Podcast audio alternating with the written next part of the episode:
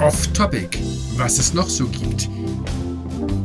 Hier präsentieren wir euch Themen und Geschichten, die nicht ganz zum Retro-Kompott passen, aber vielleicht auch für einige von euch interessant sein können.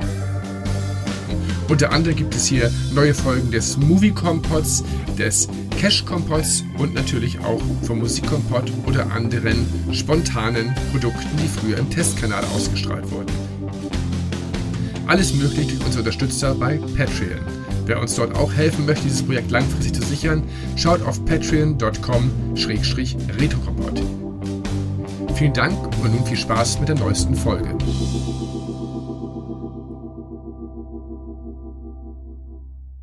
Beginnen wollen wir die heutige Folge mit zwei Worten.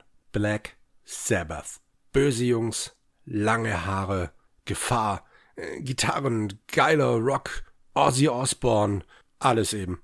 So, also, habt ihr das Bild? Diese coolen Typen? Und jetzt legt ihr in eurem Hirn noch das Riff von Paranoid drüber. Urwurm, hä? Lasst das Riff weiter im Kopf kreisen, rotieren, lasst es euch reinfräsen oder, wie Ozzy sang, Can you help me occupy my brain? Okay, ihr habt die Musik, ihr habt diese coolen Jungs. Und jetzt blendet diese jungen Briten langsam aus. Lasst das Riff aber weiterlaufen, weiterlaufen.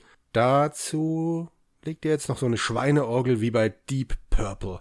Und jetzt kommt das Spannende. Jetzt versucht ihr folgenden Text dazu zu singen. Wer verbreitet Angst und Schrecken, wer vernichtet, was er will, jeder sucht sich zu verstecken vor dem Hund von Baskerville. So, und damit herzlich willkommen beim heutigen Musikkompott. Es geht um ein Stück von Cindy und Bert, das da heißt Der Hund von Baskerville. Ist äh, 1900, ich glaube 71 erschienen als Rückseite von Holly Holy, einem Stück von, soweit ich weiß, Neil Diamond das ebenfalls von Cindy und Bert eingedeutscht wurde. Und der Hund von Baskerville ist wirklich genau das, was ich am Anfang versucht habe zu beschreiben. Es ist Paranoid von Black Sabbath, gesungen von Cindy und Bert. Cindy und Bert sind euch wahrscheinlich hauptsächlich als Schlager, Hupfdohlen, Sänger, was auch immer bekannt. Und äh, das haben sie danach auch eiskalt durchgezogen. Aber der Hund von Baskerville ist musikalisch zumindest relativ nahe dran am Original, was ich unglaublich faszinierend finde, wenn man sich dazu das sehr empfehlenswerte Video auf YouTube anguckt, in dem Cindy und Bert in einer deutschen Schlager-Musiksendung, Beat-Musiksendung, was auch immer, auftreten und dazu dann junge, hübsche Deutsche in komischen Klamotten äh, tanzen.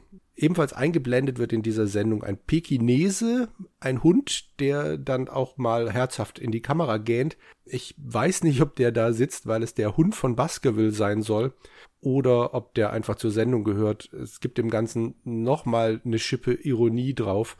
Es lohnt sich absolut, dieses Zeitdokument mal zu sehen. Teilt es auch mit allen euren Freunden, sie werden euch dafür lieben.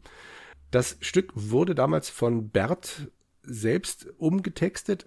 Wie er auf den Hund von Baskerville kam, ist leider nicht überliefert, aber es hat wirklich null, nada, niente mit Paranoid zu tun. Nichtsdestotrotz hat es sich für Besitzer der Single gelohnt, wenn sie sich jemals davon trennen wollen. Ich habe mal ein bisschen rumgegoogelt. Momentan wird sie für 129 Dollar, nee, 129 Euro, wir wollen mal nicht übertreiben, 129 Euro gehandelt. Ich kenne das Stück von einer Reihe von Bear Family Records, die sich mit lauter deutschen Coverversionen beschäftigt haben. Die hieß Pop in Germany. Und auf der ersten CD, das erste Stück, war eben schon der Hund von Baskerville und besser wurde es nie wieder. Hört es euch an, genießt es und ich hoffe, ihr bleibt mir trotzdem treu und hört dann auch in die nächste Folge nochmal rein. Bis dahin, ciao.